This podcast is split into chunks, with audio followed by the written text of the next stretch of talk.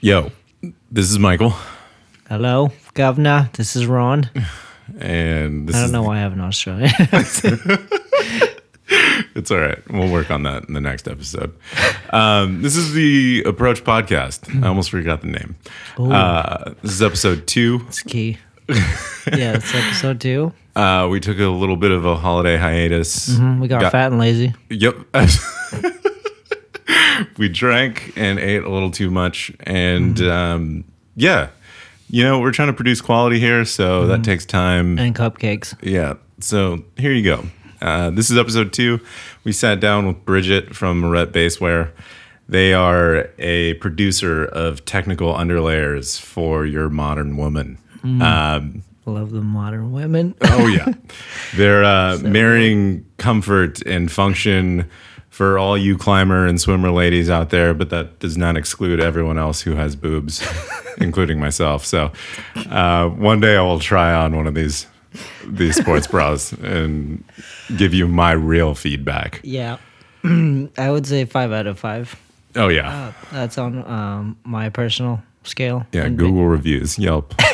Yelp doesn't count anymore. Yeah, totally. Um, anyway, uh, we discuss um, how Aret came to be, uh, and basically the struggles of operating as an introvert in the business world. Yeah, there are introverts in the business world, Oh yeah. and um, also uh, how solving your own problem can be a great motivator to starting your own business. Absolutely. And and I have to touch on this point because it's possibly one of my favorite points in the conversation is just we got a little lesson on dealing with criticism and To get woke. get get a little woke on dealing with criticism because I know my ego needs to be tamed at times and I can get a little defensive about the things that I produce Yeah. and people's opinions on that. So it was great to discuss that with her. She has a very interesting method to deal with that. And yeah, Yep.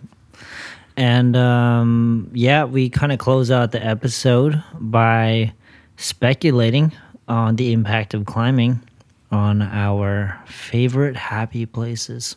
yes. Too Great many times. people? Too many people. Absolutely. Maybe not. I don't know. No, definitely too many people. um, but had a great time. Can't thank her enough for being here and just sitting down with us. Yeah. So we hope you enjoy and uh, let's get into it. Yeah. You are now listening to The Approach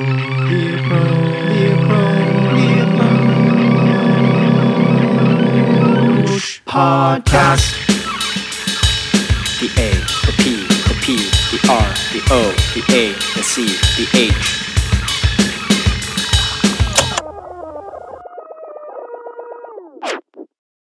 We, we didn't do any testing, did we? On the Uh, I'm, I was looking at the levels and turning the knobs. oh, you were doing the things. Yeah. I was doing things. turning the knobs and watching the lights. Okay. Perfect. was very technical. That's the extent of our knowledge of audio. We're doing really well. by the Yeah, way. this is a great doing intro. good. Anyway, you should be honored to be on this podcast. I am so honored, so honored. um, yeah. Truly So we're here today, tonight, this evening, uh, it Could with be the morning. yeah, it could be the morning. listening. Yeah, no, yeah, the viewers but, don't know. yeah, But we do have wine. It'd be weird if we were drinking wine in the morning. Mm, Yeah. I mean, I'm not above it, but exactly. um, so yeah, we're here with the founder of co-founder. co-founder Yeah. of. Um, I'm gonna edit that out. no, that's Oh, fine. that's Yeah. fun. Yeah. don't okay, so we're we're here with the co-founder of Aret Basewear, uh, Bridget Kilgallon. Kilgallon. Yes. Oh, you don't want to Nice do that. Irish No, name. People are going to stalk you now. Yeah. Oh, it's whoops. okay. I'm just It's kidding. cool. I take it It's back, I take it back. Yeah, We don't have that many listeners. yet. Bridget Jones. Yeah, Bridget. I'm here to read my diary. yes. Excellent. Um, but yeah, so uh, we kind of want to sit down and talk to you because you are doing some things. You're so smart. Too many things, yeah. but yes, I am doing some things. Yeah, you're doing some things out in the uh, climbing industry, and so we kind of wanted to pick your brain about it a little bit. Cool. So, Pick away. um, first off, Actually, I wanted to ask a question. yes. Most overrated classic climb that you know. Most overrated classic climb. Yeah, something that's five stars, any destination, go. Um, okay, let me think here. Okay, the pearl. The pearl. Okay. Yeah. Mm, Yeah, that's It even sucks. It's reachy. It's breaky. It's terrible. it's the pearl. Everybody wants to go to it. It bakes in the sun all day, and it's horrible. it's the pearl. Mm, That's a good one. Yeah. That's a Okay, very I'm good going one. to you, Ron, Yeah. now. Okay. Oh, oh me. I'm, I'm putting you on blast right now. Oh shit. I know it's hard when it's like. Yeah, now. most overrated classic climb. God, I don't know. I'm gonna have to say. uh I have to say. Iron, and I must say, Iron Man's a cop out. Oh damn it! That's what I wanted to say. I wanted to Traverses don't say- count because they Yeah. already suck by default. They're, traversing's not climbing. So much shade. Okay, uh, we're, We're coming I out the love gate the hot. traverse. Actually, I do though. I, so- yeah, yeah. Okay, okay. Um, but you're sort of right. But um, I'm gonna say. Ah, shit. Most you need some overrated- inspiration. I we could you. narrow it down to like a location. Yeah. Hmm. Let's go. I did Red Rock, so maybe Bishop. yeah, Bishop. Yeah, yeah. For me, for for me, Bi- Bishop, most overrated climb that is not Iron Man. Uh, overrated classic. Oh, classic. Yeah. That is. I mean, Iron Man is technically a classic, right? Yeah, I know, but I'm, I'm not allowing you to do that. Okay, because it's a okay, okay. traverse. Um, mm, I'm gonna say go Granny Go. Yeah, that gets stars. Uh, probably. It- it- it There's gets- enough people on it that you would think that it stars. Yeah, yeah. Yeah, there's okay. there's enough stars We're just low commitment. based off of the amount of rubber that is compiled onto it. So I, I I think it's a good climb, but I think that it's hilarious to just like, never mind. I'm a And you don't get to top out, right? Go Granny Go. There's no top out, Yeah. right? I think That's Dan never Bell fun. did a top out. He did it, or did- at least was working one. Yeah, no, he did it. Oh, He did it. He goes all the way up, go Granny. Okay. Yeah, and then just calls it a, I don't know. I have no idea. Yeah, but he did it. He topped it out, and it's a thing now. So, All right. Um, yeah. Uh, so that was that was that. Go Granny. I'm so sorry if that's your project, but, but at the same Don't time, be sorry. but at the same time, that's how I feel. Don't so- apologize for your so, opinion. It's okay. yeah. You're entitled to your opinion. No, I am. I am. I know. I'm owning it. yeah. Are we gonna round out the trio? Or are you gonna do one too? Yeah. no. Yeah. Yeah. I had mine. It was like primed and ready. Yeah. Okay. It'd be hilarious if he says Iron Man. no. It's uh, easy chair in Squamish. Oh, I like that. That- I only Dumbass liked it because that was like the the criteria of like now you understand how to climb at Squamish. Is when you can do that climb. Yeah, Totally. yeah, it's a great uh, benchmark, I guess you could say. Because if you can't hold those Squamish slopers, then, Yeah. then why are you even there? Well, you know what? You like pineapple pizza. I so- do. Hey, do it's, like it's, it's two on one on that, on topic. So yeah, yeah, you're you're here. alone in this conversation. No, I just like I feel like the only appeal to that climb is that it's close by. Sure, sure. It's like totally. the first thing you walk into. Totally. Mm. It's like, yeah. oh, here's a boulder. yeah. It's approachable. It's low ball, low risk. Yeah. Mm-hmm. You don't need like a million pads. Mm-hmm. yeah. Like everything else there. Yeah. yes. Yep. Oh, that, man, I miss Squamish. Me too. Now that I know, talking about great. that. I want to go back like ASAP. Yeah. Okay. So what's your what's your favorite climbing area then My favorite climbing area, mm-hmm. like of all time ever. of all time ever? That if you like when you hear it, you just go six to midnight. Okay, six to midnight is for sure Rocklands. Like, Oh. Yeah. Okay. Nice. Wait, have you been to Rockland? yeah. yeah. She's been. But it was so long ago. It was like when I first started climbing, so I wasn't climbing super hard. So, I mean, it was still really fun because like the amount of climbing that I did there was probably more climbing than I've done in my entire climbing career, just whoa. condensed into one trip because there's so much there. yeah. So yeah, that's that that one definitely um gets me going. I don't know about six to midnight. I don't really have the uh, equipment for that, but you know, Yeah. It's yeah. Rocklands for sure. But I mean, okay. yeah, I I don't even like bring that up because it's so like far Wait. and it's so hard to get to that I just don't even want to think about No, it. I mean, I I think that I think it's it's been growing in, in popularity so much since then. So I mean, I think it's a Mm-hmm. Yeah. very notable mention. But True. And I, I guess I should expand that to not just Rocklands, but the entirety of, of Cape Town and that area. Because there's like three other climbing areas that are adjacent to Rocklands that people don't go to because it's not as far off the beaten path. It's a little closer to the um, areas that are a little more sketchy. So you kind of need somebody to take you there that knows where they're going. But like is Coppermine. bouldering or Yeah, still bouldering. Oh, There's okay. like Coppermine is the second biggest one, I think, to Rocklands, and Mm-hmm. it's much closer to the city. And the rock is totally different. It's like really like undulating round rock and lots of slopers and like it's I want to say it's granite, but it's like smooth granite. It's not like sharp tacky granite. Oh. So it's totally different from Rocklands, but there's just as much climbing and it's way closer. It's like 15 minute drive from the city. It's like Yeah. the Santee of Rockland? it is nothing like that. oh my gosh. Well, How well, dare well, you. When, when I hear really sharp slate granite, I think of Santee. I mean, you know, yeah, actually, it is kind of reminiscent, but like the climbing is like eight It's- million I- times yeah, better I can- because I mean, Santee is yeah, that's an insult. If you, terrible. yeah, I'm sorry. but uh, All right. but yeah, um, so uh, you co-founded Aret Basewear. Oh yeah, that's right. We're doing a podcast. That's Um, right. Yeah, Yeah, yeah, yeah. Yes, yeah. yes. I am the co-founder of a company called Aret Basewear. So what do you guys do?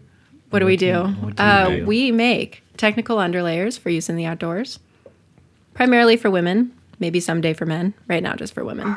that'd be sick. Technical underlayers. Yes, and feel free to to pick and poke holes at that because No, I like it. all the I think it's fantastic. Yeah. That's But- way better than So, underwear. so what separates you from a lot of uh, other companies then? Okay, what separates out. us, us from other companies? Um, well, I guess it depends on what you're looking at, but I would say the main thing, if I summarize it, is that when we are creating products, we start out by identifying a problem. So, in our case, with our one flagship product that we have out now, which is called the Tura, the problem we identified was that uh, traditional bras don't really take into account women who have muscles. So standard sizing just doesn't really consider that. So for athletes, it's really difficult to find a bra that fits you because there's a band that goes around underneath your cup and it if it's not accounting for like you know your your bat wings over here if you're a climber you end up not really being able to find anything that fits so if you're like me, you just wear sports bras because cups just don't fit you, and you end up looking like a football player in them anyway. And um, so I would just wear sports bras. And then I met Olivia, my co-founder, and she's a swimmer, so similar problem with the big lats. Yeah. And so she would always just wear swimsuits because she was always wanting to jump in the water at the drop of a hat. Um, so that was the problem we identified is that clothes don't fit and there isn't really anything on the market that you could wear that's super comfortable and that would allow you to just jump in the water at the drop of a hat and that accommodates for muscle movement. So we started with that problem and then we worked on devising a solution for it by creating a bunch of prototypes and gathering a bunch of feedback, testing it on real body types, and then coming to a solution to that problem. So that's long story short, the biggest thing that differentiates us is we don't just make clothes that look nice or that are like, you know, quality or that are soft or whatever, although it is those things. Yeah. Um, we're really like starting with a problem and creating a solution. Yeah. And that is the biggest fundamental difference between us and other companies. Sounds like a great how way. many how many revisions did you have? Um, the ini- so the initial design we made well, we made one first. This is my original handmade prototype, which I still have. It actually just busted like a month ago. No. I know, it was so sad. Two years mm, later. Sentimental. So sad. Oh, I you still were have it. it? Oh yeah, I, I wore it for two for two years. I didn't like own one of our own products because I was just using my handmade one. Oh. Mm. Yeah. I, I was like so sentimental value. I was like, why? Well, and also it's like you don't need new things if you have something, you mm-hmm. know? So I was just using what I had. Um, but, uh, okay, so how many revisions? So we started with one design and it took us several prototypes to get to that initial design because the way that we were constructing it was really not standard. And then once we figured that design out, then we made 40 handmade prototypes and we sent those to girls uh, around the United States that we had kind of contacted. And we were like, hey, we have this idea for a hybrid sports bra slash bathing suit that's for climbers and fits athletic outdoors women. Uh, does that sound like something you want to test out? And they were like, hell yeah, send me it. Like people were immediately wanting that. Like Yeah. there was clearly a need for it. Um, so we sent them out and we were just like, send us an email, let us know what you think, take it, you know, outdoors, put it through the rungs, sweat in it, wear it for two weeks, you know, do whatever you can to mess it up. And they sent us a bunch of emails back. And based on that feedback, I want to say we probably made maybe like five to 10 revisions on the sizing and on like just really, really subtle things just based on the feedback that we had been given. So that would be another round of changes. And then we took it to the manufacturers and then we had to figure out what was actually manufacturable because that's a huge difference between what you want to make and what is viable to make Yeah. in a cost efficient way in the marketplace. Yeah. Uh huh. So then we had to figure that out. And like I said, we were doing things really non standard. So, like, there's just really subtle little things about it where you might need a special machine or you might need to do something that uh, you would, that would be standard for menswear, but not for athletic wear. Like, we have one particular sewing technique that's used for belt loops. And obviously, we don't have any belt loops on our top. So it was just kind of having to figure out ways to achieve what we wanted to, to do to solve this problem without having to adhere to all the standards of what's normal. So we did that round, and I'm not done yet. and then about uh, halfway into our first year of production, we got a lot of feedback that girls with bigger cup sizes were popping out of their tops. And so obviously we needed to fix that. So then we, yeah, nip That slips sounds were a serious yeah, problem Oh yeah. yeah. Um, so then we created our second version of the high cut, which was more coverage. So it was higher neckline, higher sidelines, and different straps so that there was a little more coverage and support. And that I think we altered just slightly one more time to adjust the strap lengths based mm-hmm. on feedback that we were getting. And I think that's the entirety of the changes we've made so far. And now we're pretty much good. Like the only thing that we could potentially change is that occasionally there'll be a woman whose measurement from the bottom of her cup to the top of her shoulder is mm. shorter than normal. Yeah. And for those women, they need tighter straps. So uh-huh. we haven't quite figured that out. And then anyone above double D, we need to come up with a totally different solution for them because they need an entirely different, like the whole thing has different mechanics. But those are like the extreme system. ends. Exactly. Yeah, yeah. Yeah, I mean, they're extreme, but it's also like, I don't know, it's something that we have to think about if we're Yeah, going to be for sure. inclusive to different body types. Hmm. Certainly. So that was a really long answer. I'm sorry. no, no. I mean, it was thorough. yes, very thorough. I appreciate that. So I hope it answered though. So yeah, lots of lots of variations No, because that's cool. that's what makes somebody love something. How how did you feel about the feedback? Like you you certainly put yourself out there and you're like, hey, here's what we've made and and uh, please like tell us what you think.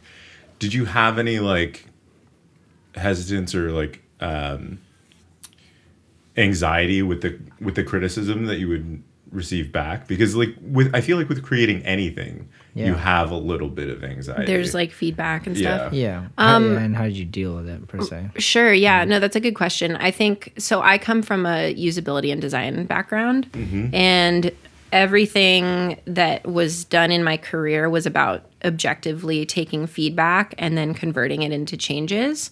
So I'm kind of already pre-prepped for k- taking constant critique. So I I think I'm like a little bit predisposed to it.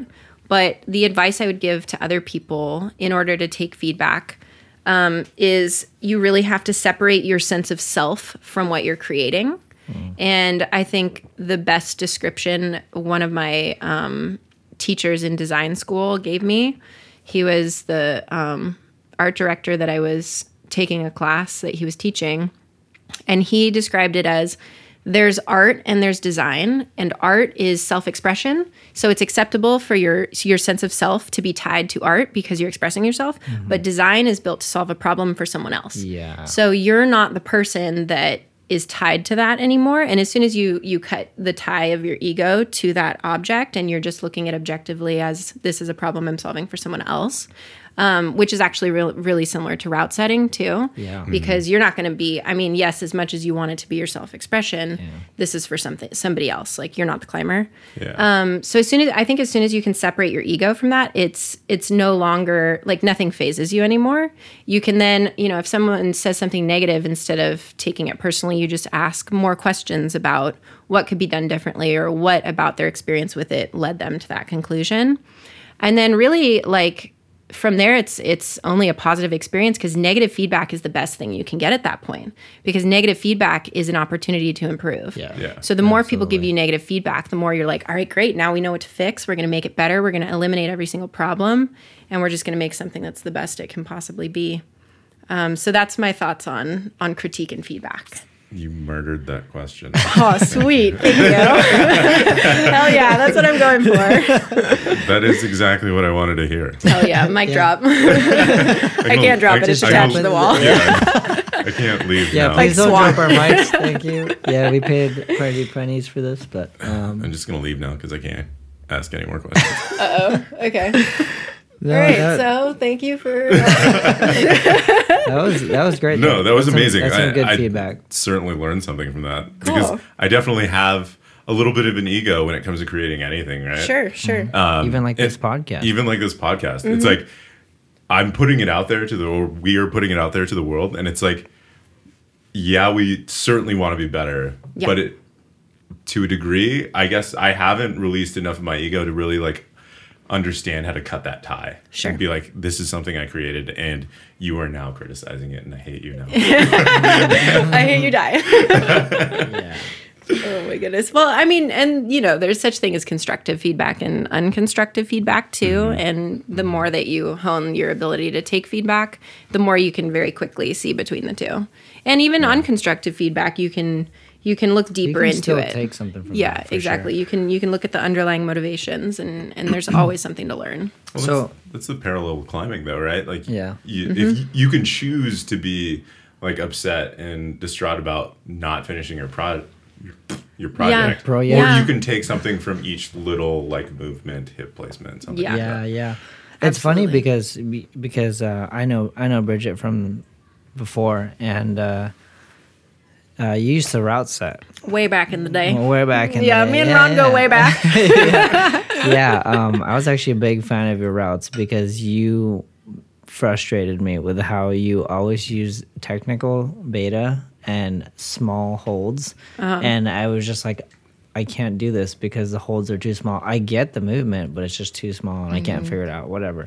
But but you you actually kind of like taught me in my initial stages like how to how to crimp and how to be technical on the wall and stuff and i was like very appreciative of that but that is a good example an anecdote of like design versus like self-expression Oh yeah, You know what I for mean? sure. Setting is absolutely a good a good parallel to that. And I love your routes too. Like ever since back in the day. back in the day yeah, so it's definitely reciprocated.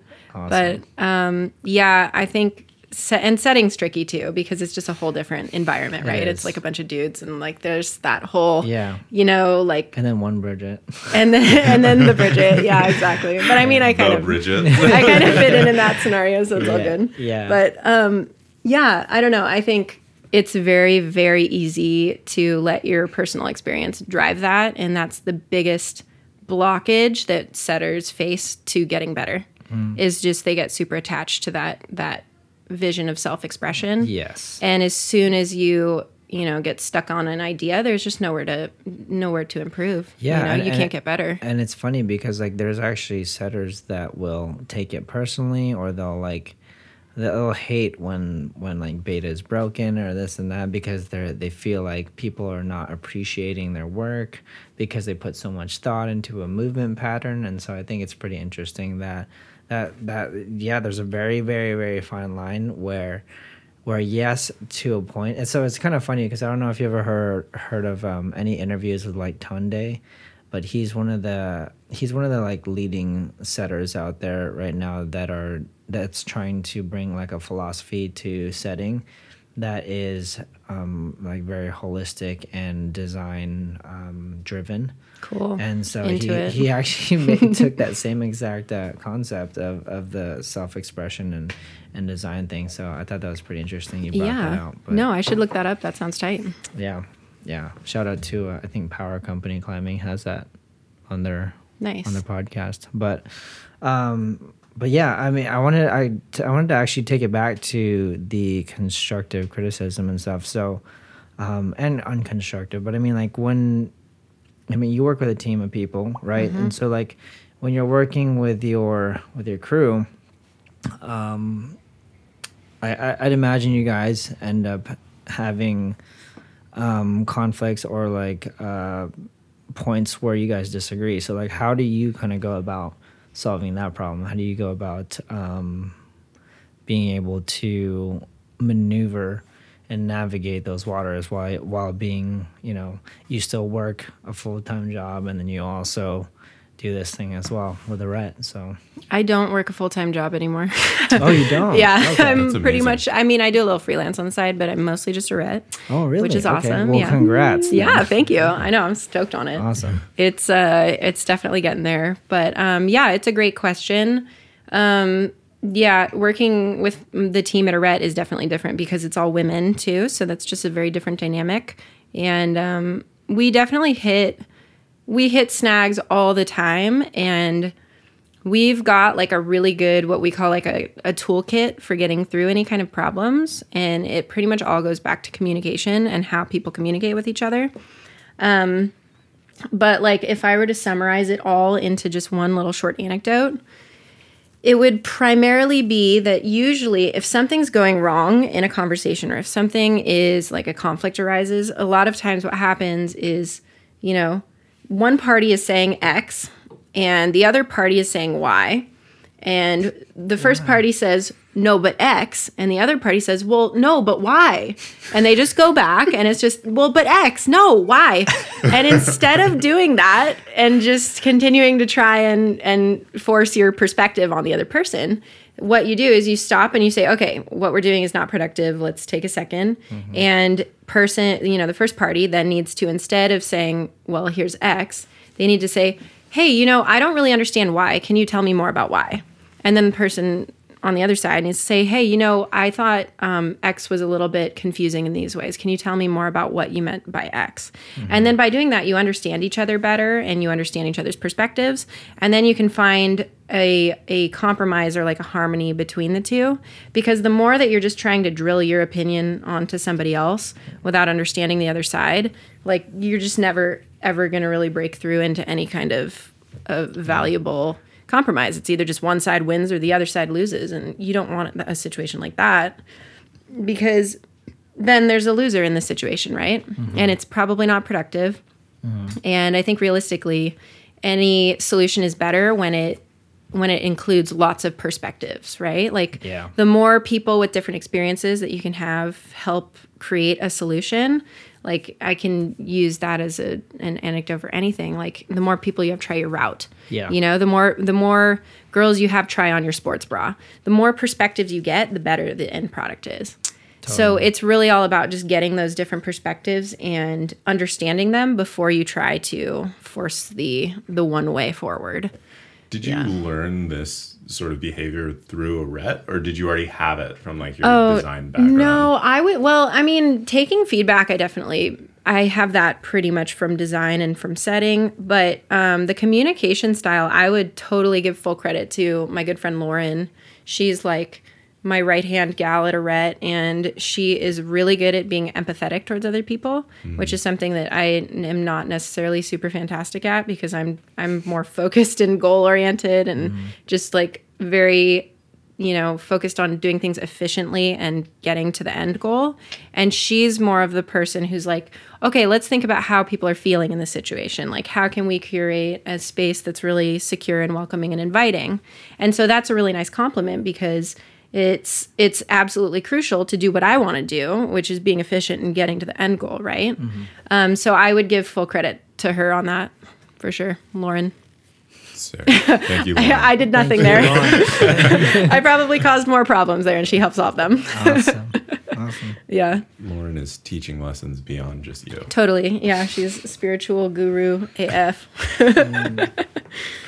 Yeah, well, okay. So, I mean, so okay. So now, now that we know that you're full time at, Yeah. at Aret, uh, which is pretty awesome.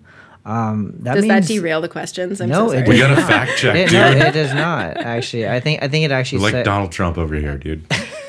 Sorry. It, no, it's, got real political it's real fast. segue- I, know, I have we been working with Russia, super it's fine. thorough, Yeah. but um, we we uh, it's funny that we brought up Russia like in almost every episode. We're gonna get, Really? Is it a theme? It'll gonna- continue to yeah, happen. Oh my gosh, get, I um, love it. Taken down, but So is that kind of like your formula to success though? Just like being more empathetic in in conversations amongst your your team? Um, I would say it's one of several things that I do. Like, so just to give you more like background into my role, I the position I I play aside from just wearing all of the hats that you have to wear as a business owner, is kind of directing things. Mm-hmm. So like driving the team forward and keeping them motivated and making sure that things are are going forward in a way that people want to continue. So th- I have a whole other set of like tools outside of that one empathetic thing. If anything, I'd say that's something I like almost delegate to other people where I'm like, okay, someone else go be mom. like, dad needs to get some shit done over here. so yeah, I, I have other um, things that I would say are more more oriented around those things like efficiency and getting things done and reaching goals and making sure that everything is on task um, because i'm i'm usually the person that sees like the end like i'm i'm we've had this conversation a lot in the office where it's like i'm i'm typically visualizing the endpoint point and then just orchestrating things to get to that endpoint. point and so for me i'm so focused on that that i need someone else to handle the current moment for me Yeah. and like take care of those those in the moment like needing to smooth things over kind of deal For sure. yeah I'm always kind of fascinated by that because I just recently picked up a new podcast called uh, Without Fail, and they had uh, one of the players on the Golden State Warriors on the podcast. His name is Andre Iguodala, I believe, and he was describing uh, the Golden State Warriors' kind of formula for winning games, right, and what kind of led them to their um, dynasty or whatever they have at the current moment. But um, they had this formula of just like if we pass 300 plus times, we'll win. We'll win the game. And it's kind of like a cool concept to think about. Like if you can really construct something, especially with multiple personalities involved, and and create something that is successful on a regular basis. yeah And I think to a degree, Ron and I are trying to do that here. you know? yeah for sure trying to create a formula for interviews or just him and I chatting amongst mm-hmm. ourselves. Mm-hmm. It's yeah, it's it's a really interesting concept to, to really dive yeah. into. I- I mean, it's essentially verbal hot potato. well you guys are doing great i'm having fun Awesome. Sick. yeah Yeah, I mean, it could be the wine, but I don't know. it's the wine. yeah. I don't even like wine. It tastes like feet, honestly. yeah, it tastes like wine. yeah. That's what I always say. What does it? It tastes like this one tastes like wine too. Yep, Mm-hmm. still wine.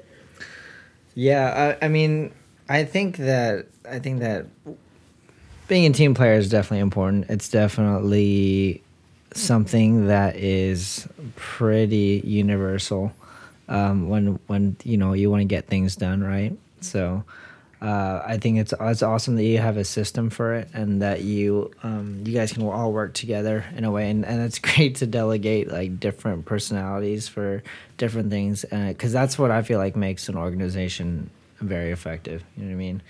Um, I mean, ju- just even even on our personal note, like um, I'm I'm more. I guess I'm more analytical, more um, more. I'm kind of like cut and dry, like you. Like I like to Yeah. get things done, get get things, um, or be more efficient about it. Yeah, you're the But right the- hand. Who's uh, the left hand? Yeah. I don't know because like, uh, at the end of the day, I just like to get shit done. But like, I like to talk shit in between. Sure. Yeah. Yeah. yeah, Yeah. yeah. That's pretty much it. Yeah, Yeah. for sure. Um, yeah, I, I would say I would say we, we we've had this conversation multiple times multiple times, but like I like to I like to kind of steer the ship, and then he likes Yeah. to kind of like you know take it on a ride somewhere. Sure, yeah. So, He steers the ship in a direction, and I kind of just take the wheel for a little Yeah, while. Yeah. and for a fuck while. Yeah, you've got yeah, like yeah. the logical structure, and you've got like the intuitive mm. Yeah. wayfinding. Mm. Because either way, uh, or like, if if that weren't the case, if I didn't have Ron like at the steering wheel for the majority of the time, Oh, man. I would just start talking about random shit. Right, And, right. like, Especially like wine and stuff doesn't really help. Sure, because sure. like Man. it'll just drive that conversation way further than it needs to go. Oh, yeah, totally. Yeah, we've had we have we've had prior pro- podcasts where even like whiskey was involved, and man, it Yeah. went Went south. it went. I had it- I wouldn't say it went south, but it just it just Turned went into drunk like history. very. I got all the way to Kentucky. Yeah, yeah, yeah. And never looked back. Nice, nice. We went to Timbuktu and never came back. So I mean, that can be fun. It, yeah, it was for a moment, but then you realize that you have like no substan- uh, substantive information Sure, to provide to sure. anyone, You and you're need, just like- like, I'm talking shit with my friends now. yeah, yeah. who wants to listen to this? Let's do this. So Uh, on that note, what's the next question? Tony? no, but I seriously have another question that I I, I am really interested in. Um, would you consider yourself an introvert or an extrovert? Uh, yeah. So I would say I am naturally um, introverted for sure. Like my typical. I mean, I'm an only child, which I get all kinds of stereotypes for. But um, I, I mean, I spent a lot of my childhood keeping myself entertained s by myself. So if left alone, I am totally fine. Like I will go and I will like teach myself how to do eight new things and like spend 24 hours straight doing them. And so I naturally have no problem just being by myself. And I actually prefer that a lot, like especially in climbing. When I go climbing, like we were just having a conversation about going to Bishop for New Year's, and I'm like low key dreading it because it's going to be so many people. Yeah. Um, So a lot of times, yeah, I'll just go out by myself on a weekday when I know there's not going to be anybody there, and I can just go spend time on my own. Um, so yeah, I would say I'm naturally introverted for sure. Okay. I do enjoy being around people, but but naturally it doesn't. It's not my not your- happy It's not your place. go-to place. yeah. So this leads me into my next question with regards to Aret, and like, how do you create a sales pitch as an introvert? Oh, You that's know? a great question. Yeah, I'm like I'm so I'm doing this business accelerator program and I've had to do like 3 of 4 pitches, like formal pitches where I go and I do like a Shark Tank pitch in front of this room full of like potential investors and entrepreneurs Mm-hmm. And terrifying. yeah, I mean, and I have a well, I mean, I've been doing a good job Please- of getting over it, but I had a pretty big fear me. of pub- public speaking, like from Mm. high school. So I've had to been be sort of figuring out how to deal with that over the last four months. Um, but I mean, I guess if you're so the question is, how do I manage doing that when I'm an introvert? Um, so I think I guess I don't even think of it as being related to being introverted or extroverted because I think of it more of as like you're generating a lot of energy to talk about something you're passionate about and then you're just delivering that energy to other people. So it's not necessarily about being social or anything like that. I mean, which I do have to do. I have to go like network and stuff and I'm like, ah. but I think that more of as like I'm really passionate about this. This is what I've been working on for so long. It's something I think is like my life path. And now's my opportunity to make that available to other people. So I guess that's how I think of it. Does that, sure. I don't know if that's No, like- that's that's getting at where you're perfect. I mean, at. there was no like right answer to that Okay. question. Yeah. It was more so like I have my own anxieties about trying to sell something that I'm I'm interested in. You know, Mm-hmm. Right, right. Like I don't personally ever believe that I can be in sales, but if it's certainly something that I have built and I am passionate about, Yeah. I feel like there's probably just It's- a it's easier. drive there. Yeah, it's that easy- just it's easier to- exists that may not exist in other areas of your life. So yeah, Yeah. I don't know. I just always find that part interesting for sure. because I'm not a salesperson. Yeah, no, me It's a good one. It's a good Thanks. one. Yeah. Introverts. Introverts unite. Um, put an A on my report. All us card. cat people, right? No, no. yeah, no. Cat people? He's like, no, I'm I, not I a would, cat person. I would be a cat person if I wasn't allergic, but yeah. true dat, true dat. Um. I have Well, a snake, okay, so I'm so- technically a snake person. Who are you? It's actually pretty awesome. Um, Anyways, What's his or her name? My pet snake is named Calexico. I did not name her. I adopted her, and that was her name. Oh, really? Calexico? Calexico, yeah. The Wait, lady wait, picked wait, her up in Calexico, Wait, wait, like you- right by the border. You, you couldn't just rename You couldn't No, just rename I- her? so I Does was it- going does it to. listen and like No, I was gonna not rename her. respond to Calexico. No, Or they. anything else. I don't think. No, they don't. They don't quite do that. But um, I. She's like it's Calexico, and now it is forever. I mean, if, if we're getting technical, I'm pretty sure that me and my roommates have been calling her Calexico Noodle Butterfingers Kilgallon because nicknames just keep piling on and piling on. Uh, anyways, yeah, I was gonna rename her, but she, I, I had all these like really cool names in mind, and then I got her, and she's just like the goofiest thing ever. She's like a really goofy personality. She always like falls over and flops over, and like has this really cute face. And I was like, you know what, I'm, I'm just Wait. gonna stick with it. Your snake Yeah. just flops over. Yeah, she like falls off of things all the time. It's really endearing. Okay. It sounded like you were talking about a dog, and I was like, Calexico the dog. No, I couldn't imagine. Like, still a python. yeah, still the same animal hasn't shapeshifted. yeah, Yeah, yeah. I could have brought her. I had her out like right before I came out. I would have been terrified. I'm glad. No, ah, she's Oh, really that- small that and cute. really She's not scary. Yeah. All right, She's next like, time. no, next you time. don't understand. I've had like three people be like, I'm terrified of snakes. And I'm like, wait till you meet my snake. And they see her and they're like, Hmm. okay, I'll, I'll give it a try. I'm going to be the branch. I'm going to be the branch. And then I like put her on them. And she's so sweet. She like loves people. She's really friendly. And then they immediately like snakes. So funny. I don't think I don't think guys could ever get away with that. what, with having a snake? Hey, let me show you my snake. you my Hey. Hey. But yeah. Um. Anyway.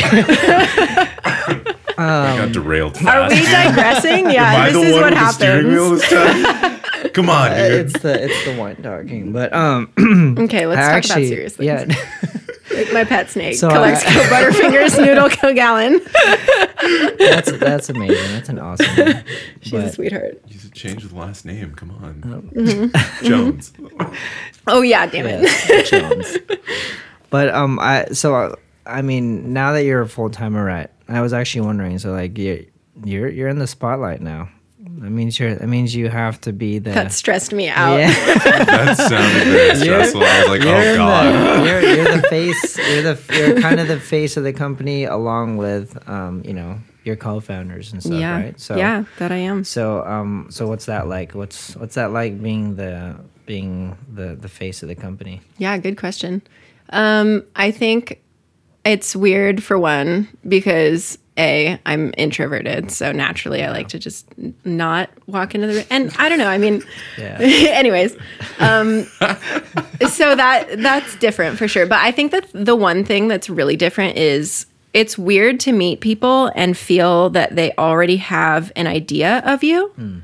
Like this is something that is is super bizarre to me. Is like you'll meet someone and they they don't interact with you normally because they have some sort of like predetermined idea of who you are based on the company or based on what they know of you from social media or based on what they've heard of you in the community or whatever.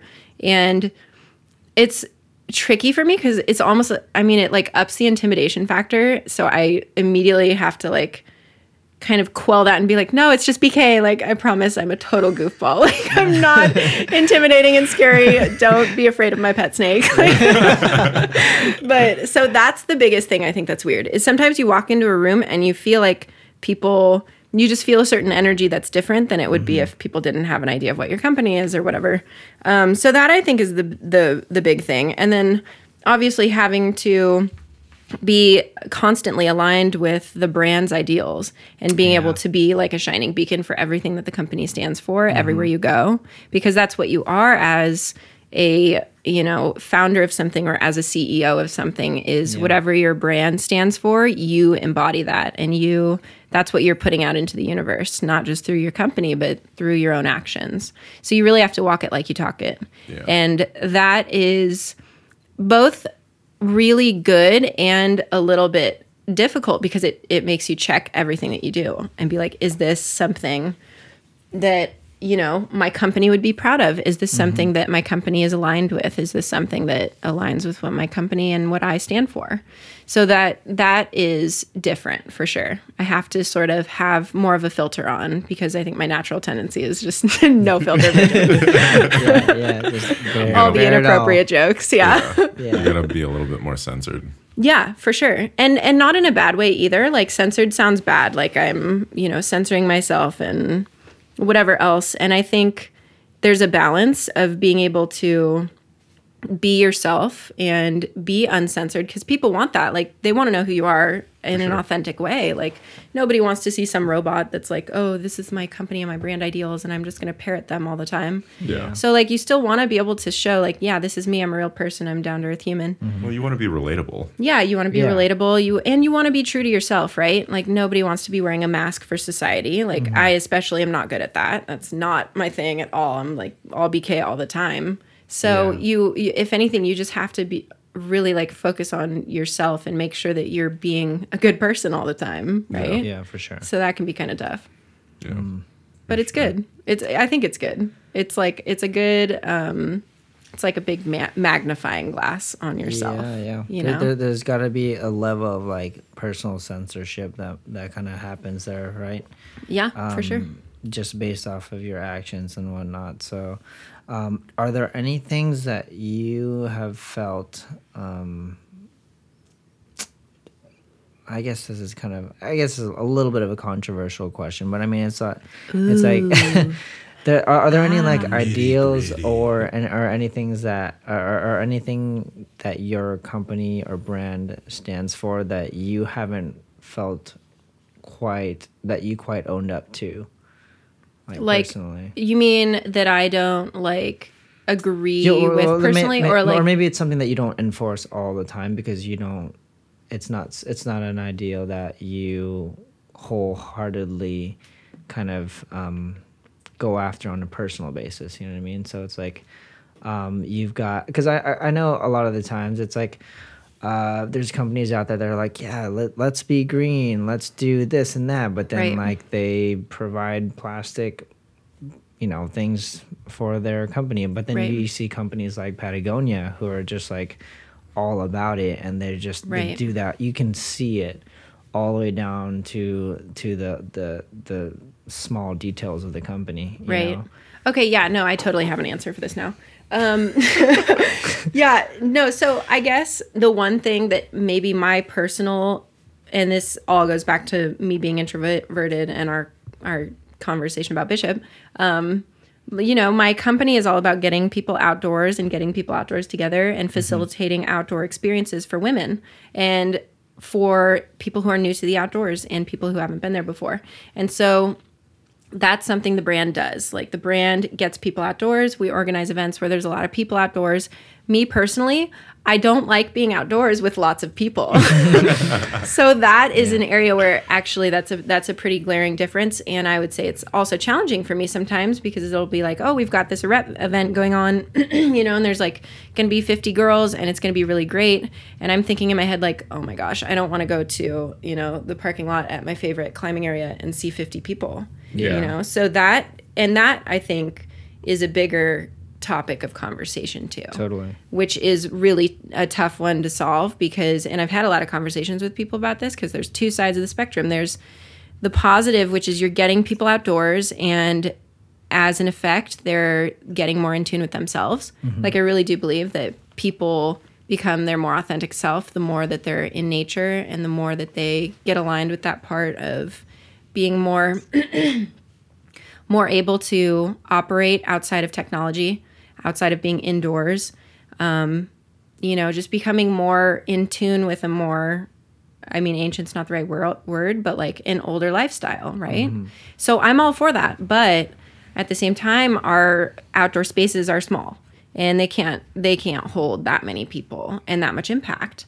And even if you're doing it in a responsible way, even if you're packing your stuff out, even if you're, you know, doing all the things that you should be doing to be a responsible outdoors person, there's still too many people and it's still going to have an impact on the environment. yeah. It's going to have an impact on my personal experience going climbing, more importantly, because I'm going to go there and there's a bazillion people. and you have, no, to, I'm just and you have to get a fast pass to your favorite climb Yeah, exactly. So that's definitely a topic that's been really tough for me. Um, and I don't, I don't really know the solution. I don't think anybody knows the Yeah. solution. Is the thing like, and it's only going to get crazier with the you know explosion of climbing into the Olympics mm-hmm. and with the population growing steadily.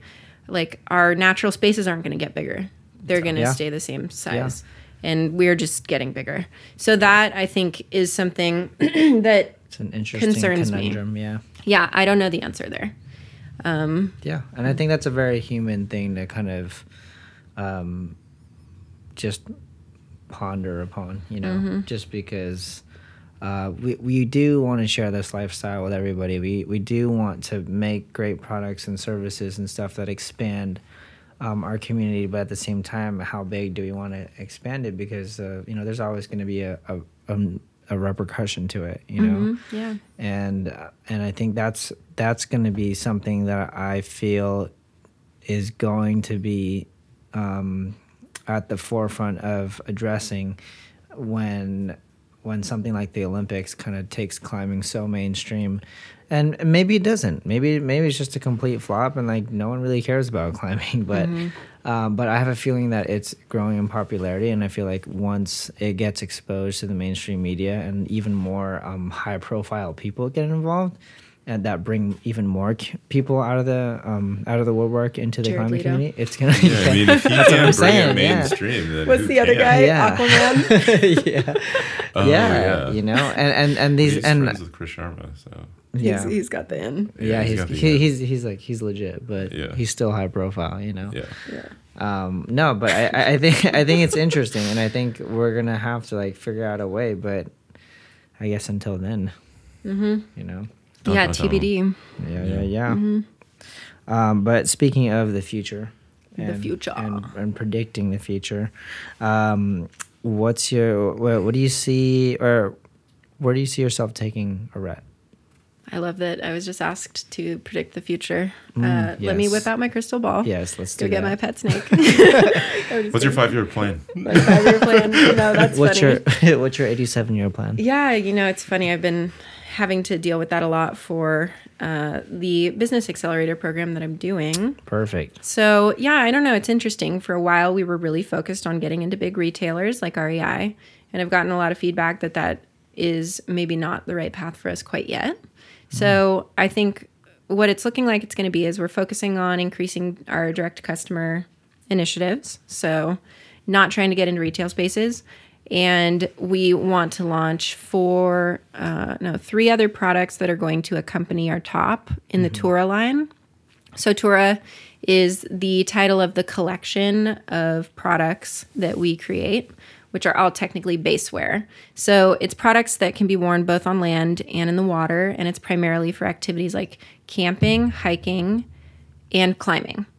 And we are going to be create. So currently we have the Tura top, which comes in the two styles: low cut for smaller cup sizes, high cut for larger cup sizes. And then we're going to be releasing three other products. I don't know if I should say what they are or not. I feel I- like it's up to you if you want to give a sneak. yeah, I don't know. whatever, I don't know if that's like Yeah. I haven't even discussed that. Um, long story short, it's going to be three different types of bottoms to go with the top. Mm. So I will at least say that, and all of them are going to be designed based off the initial idea of solving a problem. So each of them is is based around a problem. And we've got them all ready to go into manufacturing. So that's like the one year plan is we're going to release all those products for the Tura line. And then oh boy, here we go. you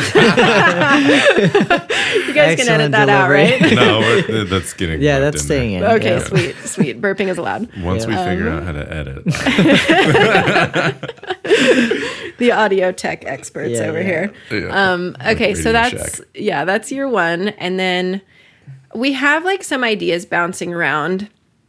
Uh, three. I mean, there's three ideas, and I'm not really sure what order these are going to go in, but one would be expanding into different uh, sports. So, in addition to the Tura line, which, like I said, is for uh, camping, hiking, and climbing, we would have a swimwear line that would be for ocean sports, and we would have a base layer line for snow sports, and then we would be doing a uh, like a we call it like super comfortable intimates, like functional intimates. So like for wow. indoor use or like in the office or just daily use.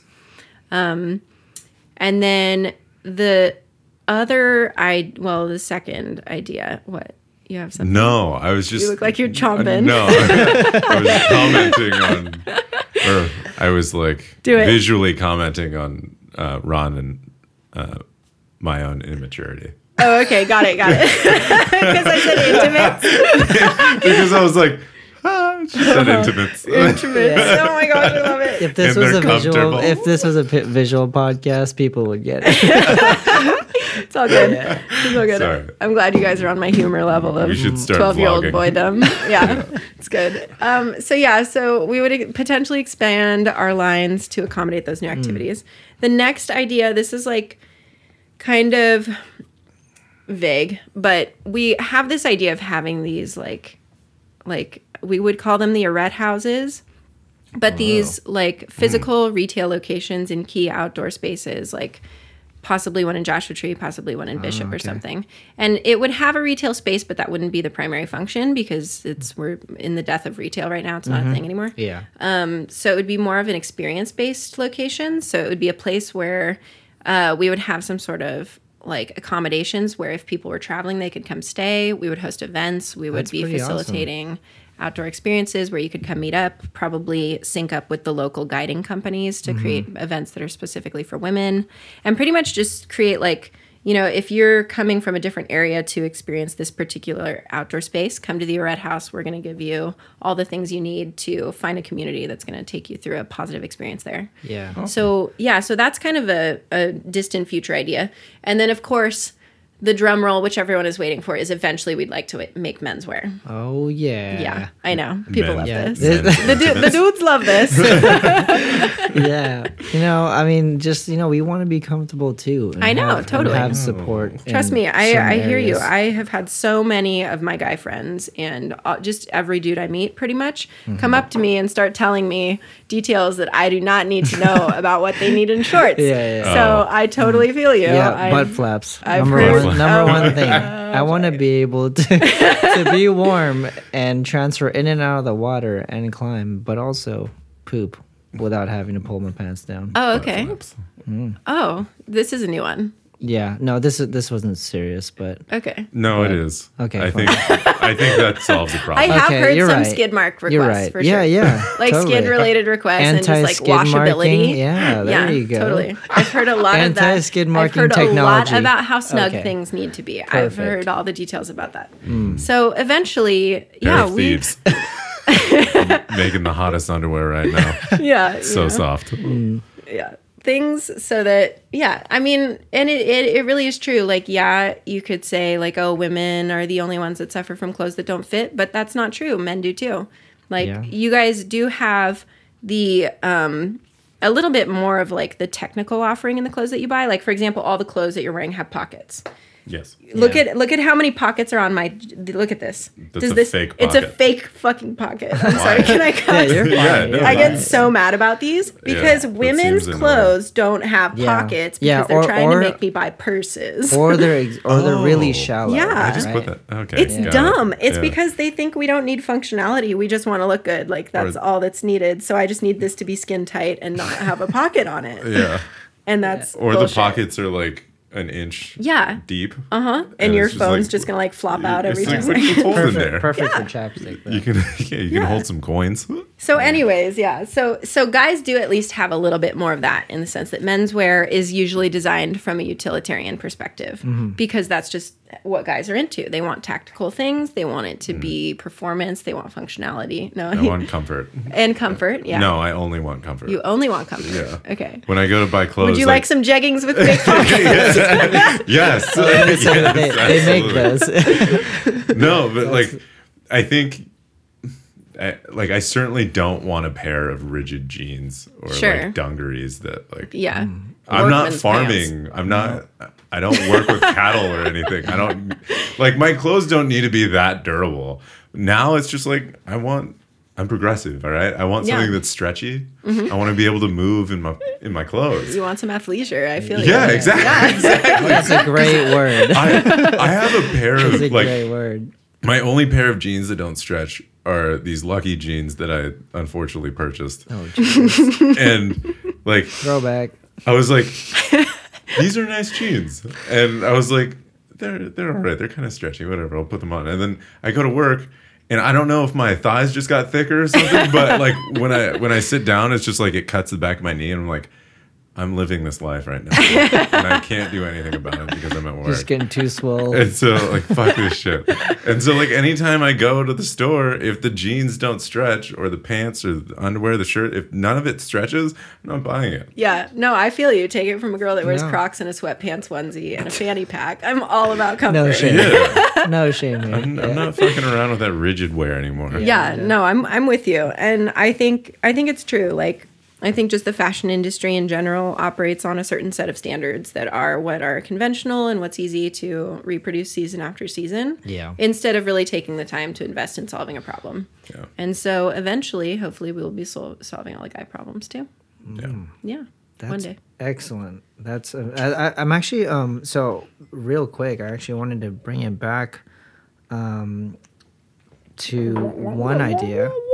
Yeah, one idea was uh, so was so the reason why you don't want to go into retail space is because or was that because they said that you needed to have more offerings to compete with like other companies? Or like what's a what was the underlying reason why that wasn't um why that wasn't uh suggested? Recommended. yeah. Um, it actually has more to do with the um, so it has to do with the amazon and everything like like just moving away from retail spaces um or- not necessarily that. No, it has to do with uh the expectations that retailers have in terms of fulfillment. Got Um, it. so yeah, this would be kind of going down a rabbit Yeah. hole, but they just Yeah, yeah. have uh, they need you to meet really high demands, and if you don't, your your business can be like in Mm-hmm. Got a it. lot of trouble. Got it. Yeah. Okay, that to makes- to summarize. That makes sense okay. Yeah, and it and it's like a much slimmer profit margin. Mm-hmm. So if you're already operating on a slim profit margin, which we would be like we've we've costed accordingly for retail, but it's just it slims things out a lot more. So it's like it's higher volume with much slimmer. Much, yeah, yeah, and yeah. and high expectations and turnaround Totally. and yeah, higher Yeah. risks in general. Yeah, and and I, I mean I can see that in in the case that yeah, you buying buying in bulk and selling for you know just for small pieces of of profit sounds just like a perfect way to to devalue your product a bit. Um, like, Oh, yeah. yeah, you know, Yeah, we're we're big on keeping like a high perceived value too, Mm-hmm. for sure. totally okay. And the other thing was, uh, I thought that was a pretty genius um, thing that you're doing. And I mean, I know it's a distant future, but being able to create a user experience around your product is uh, with those, you know, Aret Houses and stuff. I think that's amazing because I and I wish like more companies would would um, take this idea and run with it because um, there's a from so anecdotally speaking there's a company out there that uh, my friends and i went uh, we went to this thing called a questival so cotopaxi does this and uh, shout out to them because uh, a lot of their manufacturing comes from the philippines so they employ a lot of filipino workers and stuff um, it's obviously a cheaper labor out there but they're um, they're doing it in a in a more responsible way um, but what's awesome is that to promote their product, you basically pay you you had to pay an entrance fee. I don't know if you've heard of this, but you pay an entrance fee, um, and you do this uh, twenty four hour scavenger hunt. And so what they did was they they had us um, get a get they get we get a, their product basically, and it was a li- little like a twenty liter or eighteen liter bag. And it's a it's just super custom. Like every it was, supposedly every bag is one of a kind because whether the stitching or uh, or a, a piece of it was um, a different color. Like everything's just completely jumbled, and so um, not no two bags are supposedly I- uh, identical um, because of how custom it is. And so they were giving out a bunch of these bags, um, or I guess not giving it out, but like you paid for the entrance fee, and then you you do this whole thing where you go on this crazy scavenger hunt with your friends. You, you do these crazy things um, through their app, and then Okay. it created this awesome like 24 hour experience where you're tr- running around with their pack or their product, and then now you have memories tied to this company because Right. you and and, and not I like the way that you just verbalized that. Memories tied to the company. Yeah. yeah totally cool. yeah and and not just that but they also um they also had an app where you had to submit photos of each of the like you have to have proof right so you had Mm-hmm. to have video or photo proof And what that ended up doing was that created a shit ton of just free advertisement for them because we were volunteering ourselves just to just content. create content for them with their little we, we had to always do it with their little slogan Mm-hmm. flag and it was Boom. like the most genius thing ever it's like they get free content and we and we are emotionally tied to the product so Yeah. i think that Aret House thing seems like an, an amazing way to like Yeah, that's an interesting an- anecdote. I'm gonna have to look that up. yeah definitely I know the brand. I'm just not familiar with the. What did you call it? A quest? questival Questival. yeah so it's like a festival Was it at a festival? questing no no it was like a scavenger hunt. It's a scavenger hunt that's Okay. that's uh, actually held in different cities, and then what they end up doing is they it's like one giant ad for for Cotopaxi, but Yeah. but um but but eventually like you all try to compete, and if you win, if your team wins, then you guys go. I'll get sponsored to go to a trip in another country, and then the and then the the scavenger hunt thing there is like a lot of it's required um, charity work. So you have to do a bunch of like different charity work to like um, compete against other teams. So it's like the more good because their slogan is "Do good," right? So Got it. Okay. um, but yeah, so it's I, I think that's an interesting way for for companies to, like tie their product to experiences. yeah. and, yeah, Yeah. Absolutely. That's what people are looking for. I think is experiences and and feeling like they're a part of something bigger. Mm-hmm. For sure. Absolutely. Yeah. Yeah. Well, so, do we have any more of those little climbing anecdotal questions? Because those are fun. The the, the boulder problem. I want to do another one of those. Do we have more? Uh, let me see what I can think of. okay. I I have one. Okay. What's the Let's- chossiest climb you've ever done? ooh, yeah, we yeah, this is a good one. Can I do that? Am I taking over the podcast? Yeah, you No, can, no. no. If you do what have you one right do. off the bat, go ahead and say it because I have to think about this one. Like like the worst climbing experience where you were just like, I hate this, I'm done, goodbye. Uh, I went and tried to find some boulders in Big Bear, Okay. and it was Chossineering. Yeah, That's what I call it. I found a bunch of dirt burglars, and Yeah. yeah, Different kind of questival. Yeah, it was it was sort of awful. It was just like Okay. scraping my feet against like crumbly rock the whole Mm-hmm. time, and it's just it wasn't a good time. Okay. Hmm. I dig. Where my palms were more like shredded than my actual fingertips because everything was slopers and just gritty and Nice. sandy as fuck. Oh, okay. Does this have to be like a classic or, or No, no. just and just, just, like just a, day where you were like, I hate this, I'm done. Oh, I quit rock. man. yeah. I'd have to say, I'm not gonna lie. Okay, so I went out and I did big walling um, for the first time, first and last time. Um, not not not that it's only gonna be my last time, but it just happened to be the last time I did it. But uh, it was big walling in El Potrero Chico, and it was amazing. It was super fun. But I had done it uh, a week after I got cleared to walk from surgery, from ankle surgery. I got reconstructive ankle surgery because I broke my ankle bouldering. Yay.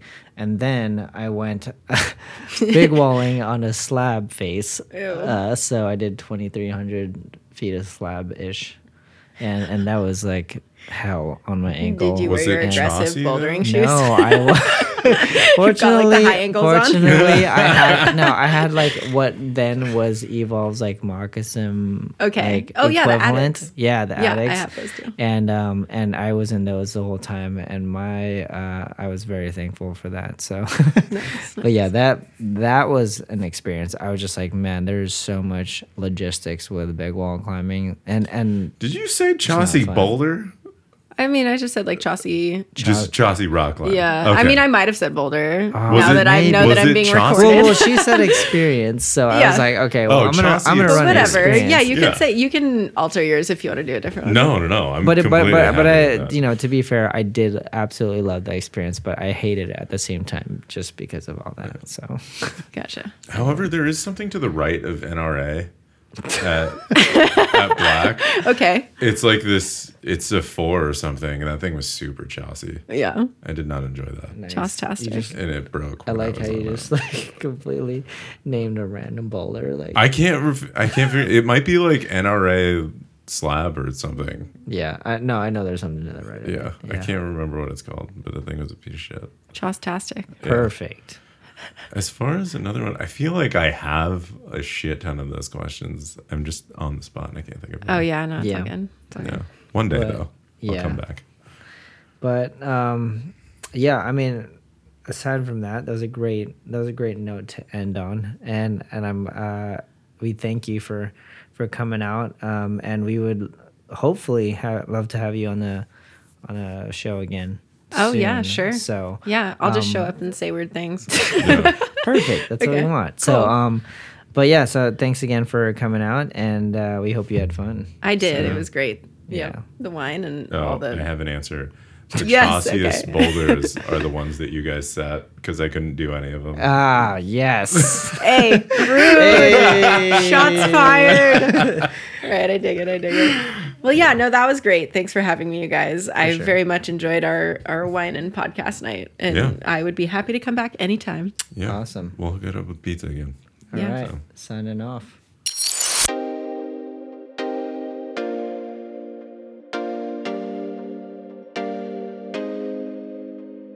Hey, folks. Um, thanks again for listening to the podcast. Uh, we really appreciate the support. Um, if you want to follow us on Instagram, you can find us at Approach Podcast, or you can give us a shout via email at contact at approachpodcast.org. Yeah, um, we'd love to hear any suggestions, topics, or humans you would like to hear on the show. So uh, contact us there, and uh, we hope to hear from you soon. Later.